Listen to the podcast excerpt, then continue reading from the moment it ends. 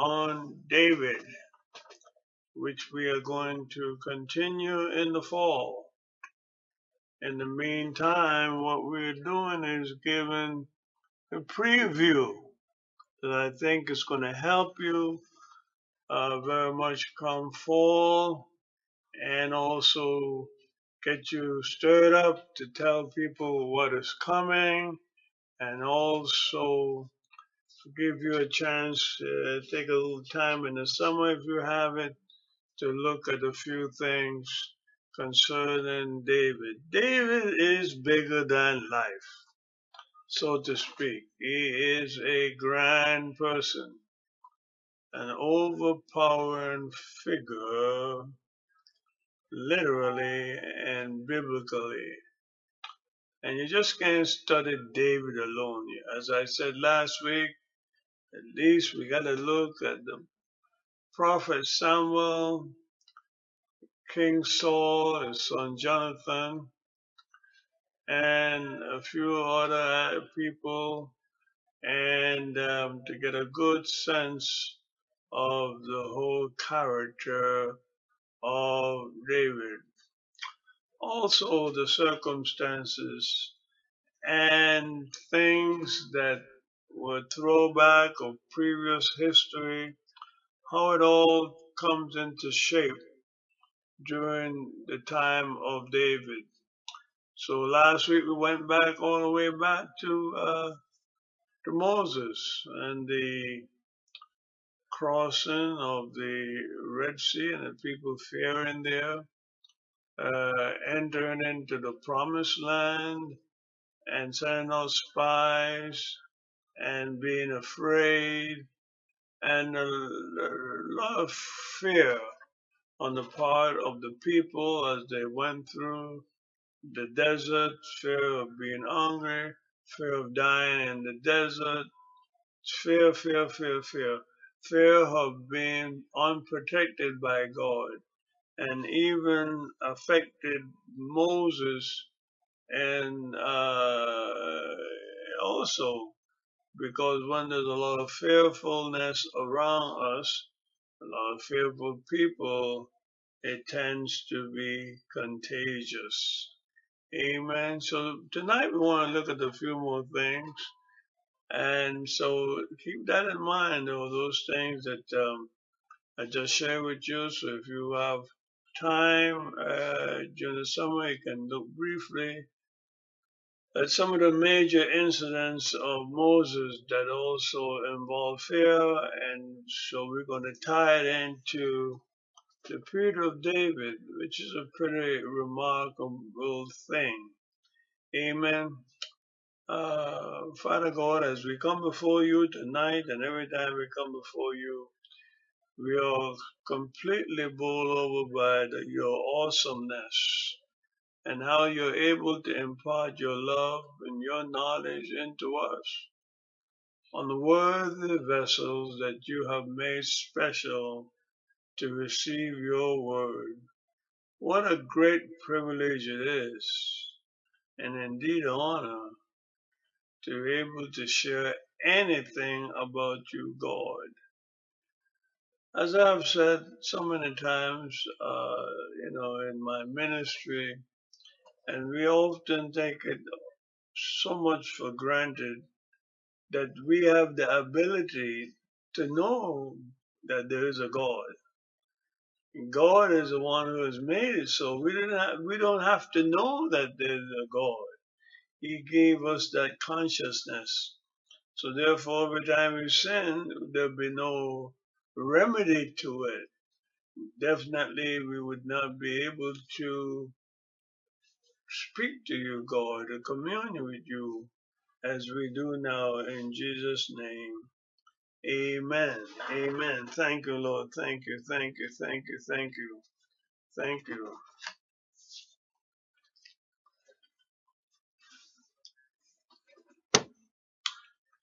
A couple more things I want to share with you, and this has to do with um, Saul. And um, let me see something here. when you when you go through this the, the story later on in First Samuel chapter 17, starting from verse 23, and of course um, it is concerning this challenge of Goliath that no one in the Israelite army wanted to um, take on. But of course, we know the story of David, how he went out and answered the challenge to Goliath. So, as we have said, there's no clearer indication of this faith versus fear factor than again in the story of David and Goliath. A couple of things I want to share with you. One is that you remember it's kind of a crazy in a sense that Saul didn't want to go to meet him, and no one else did for that matter. But Saul was so generous to give David his suit of armor, his sword. Uh, if we could paraphrase it, you know, he said, All right, I don't know how you're going to fight that giant. Not only are you not a soldier, you're not grown up, but you have no armor, you have no soul, you have no weapon. So, with Saul's generosity, he gave David his suit of armor and his sword. All right. Want to point out a um, couple of things here because we're also going to be looking at um, Luke later on, so that ties in, and definitely Ephesians, the sixth chapter, uh, all that ties in. Now, the first thing about this ridiculousness, maybe he was just fearing, nervous, is this offer of Saul, as I said before, to give um, David his armor. The first thing is it it didn't fit. David rejected it. And I keep repeating to myself, why in the world did he offer it to David anyhow? What kind of compensation, what kind of easing of his conscience that was? The second thing is that the sword that he got, uh, Saul wanted to give to David, uh, I have written about it and I've said it wasn't the right weapon. And when we look at Ephesians 6 10 through 18, you may want to turn to that tonight. I'm not going to get into the details of it. Just want to point out some things to you. When David refused the, the, the sword of Saul. He did so not only because the probably was too big and too heavy for the lad, but it was also the wrong weapon. So, you know, I like to talk about Rhema. Rhema is a spiritual weapon that God gives us to win our battles over evil. Rhema is scripture used to repel evil situation out of our lives. Rhema is for to be speaking particular scripture in particular event for particular for particular purpose. Rhema can be a single word, a verse, or verses that you speak out loud. And that's one of the reasons why David was speaking out loud to uh,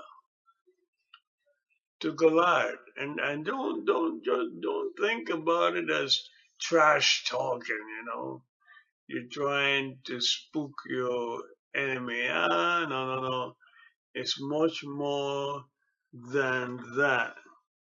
So as we look at um, uh, Ephesians 6 10 through 18, we can identify Rhema plainly. You know how the scripture goes, be strong in the Lord and in the strength of his might.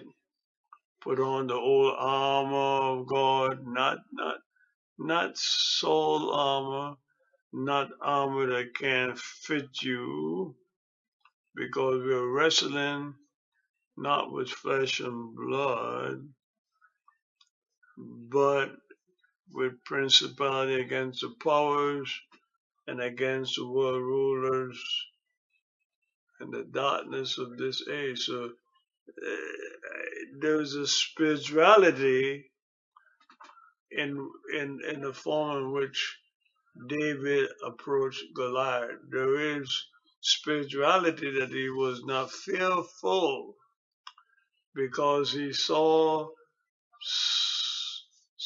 uh, some uh, Goliath. David did not simply as flesh and blood. So we put on the whole armor, and you know how it goes. The uh, the belt of truth, uh, the shotted uh, sandals on the feet, and the shield, right, to protect you from fiery darts of evil helmet of salvation. But in verse 17, it talks about the sword of the spirit. And that's what we that's what we're getting at uh, tonight. This Saul's sword was the wrong weapon. And we should always make sure that we have the right right weapon. So there are six parts to the armor of God. The first, of course, is the belt, right? The second is the breastplate. The third is the shoes with spikes, right? Sandal with spikes. The fourth is the shield of faith. The fifth is the helmet of salvation. The sixth part is the sword of the Spirit, which is the word of God. So five of these parts are for defense when you're in battle. But the only offensive weapon, the only thing that you use to attack with is uh, the sword all the other parts that are mentioned in Ephesians 6, the four other parts are for defense, uh, keep you from getting hurt. But uh, you can't be you can't be on the offensive if you don't have a sword. Now, In in in in, in biblical Greek, um, when it talks about the sword being the word of God. We translate it word of God. In Greek, the, the word that is used is rhema. So that's what where we get the word rhema for, from, and that's why we use it so often in Christian um, talk uh, because in Ephesians 6, uh, the sword is mentioned as the word of God, and that word there that we translate word comes from the Greek word rhema. It, it is used, that's the word that's used, rhema. As you know, there's several words, or you, or you may not be that familiar, but those of you who have had the privilege of studying some Greek may recall that there are several words for word. One, of course, is logos. People say logos. It's all right, but the better trans uh, pronunciation is logos because there's two different O's uh, in that word. One is omicron and one is omega. So it's logos, not uh, logos, not logos. Um, but it's okay. In English, we pronounce generally O the same way. So uh, the logos uh, is not used. There's other words like nomos. That's not used there for word. In Ephesians 6, uh, where it says, the word of God it's, not translated uh, um, logos. It's not translated uh, nomos or any other Greek uh, term. It is translated um, rhema. That's the word that's used. All right. Okay, so every time you look at, um, you know, um,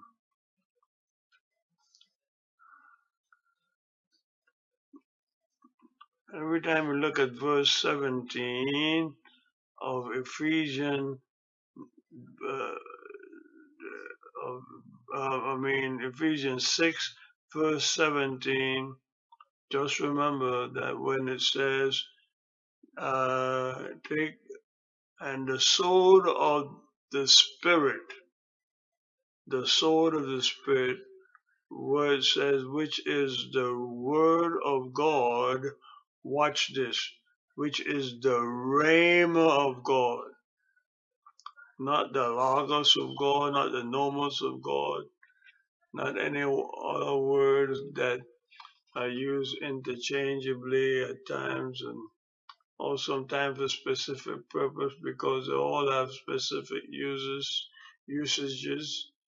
This is definitely Rhema, which the sword of the Spirit, which is the Rhema of God. Amen. Okay, uh, I may have told you that before, but I just wanted to reemphasize it tonight. Okay, and um, uh, we're going to talk about how that relates to Jesus when he was tempted by the devil. Uh, if you recall, uh, that he also used Rhema when he spoke to the devil. Amen.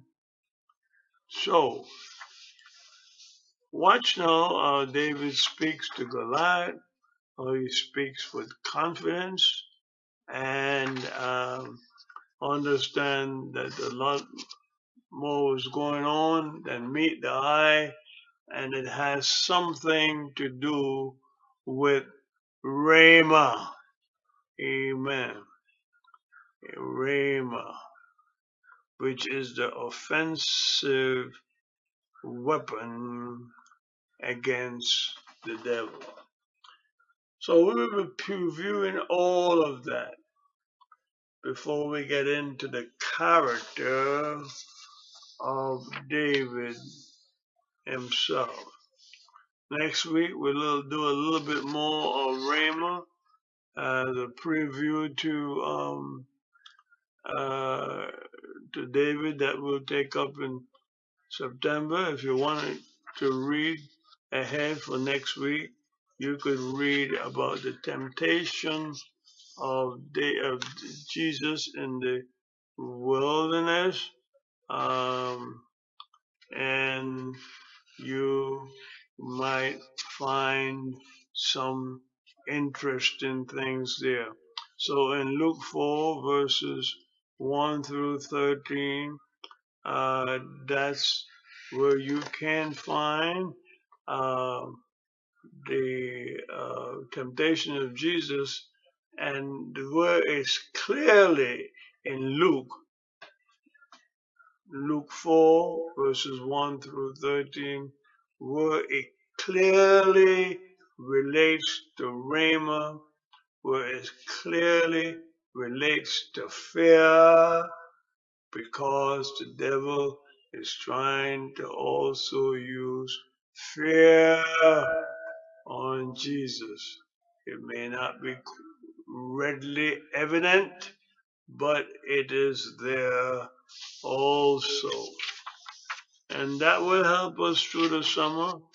I'm going to share some interesting things about that, even with David uh, um, exploit in his defeat of, Gol- defeat of Goliath with a smooth stone. And we will again relate that smooth stone back to Jesus in the wilderness being tempted. So a lot of hot stuff, a lot of great stuff we'll be covering. So last week as we meet for the last class, encourage others to join us as we touch upon some aspects of uh, the temptation of Jesus in the wilderness, just like tonight, or we touch on the rhema coming from Ephesians 6, particularly verse 17, the rhema of God, the word of God, and all we related last week from the temptation to be fearful that the children of Israel had, even though they were emancipated, and this was their Juneteenth, and they got out of bondage in Egypt, but lived a long time in fear. And when they got to the point of crossing, uh, of going into the promised land, fear was a great factor. And throughout all of this that we have been sharing, what we're really emphasizing is that in the long run, our faith conquered fear. Faith conquered fear. So in the long run, we're talking about overcoming fear, but what we're really emphasizing is faith, faith, faith overcoming fear. Amen. And thank you for sharing tonight. If there's any thoughts or anything, uh,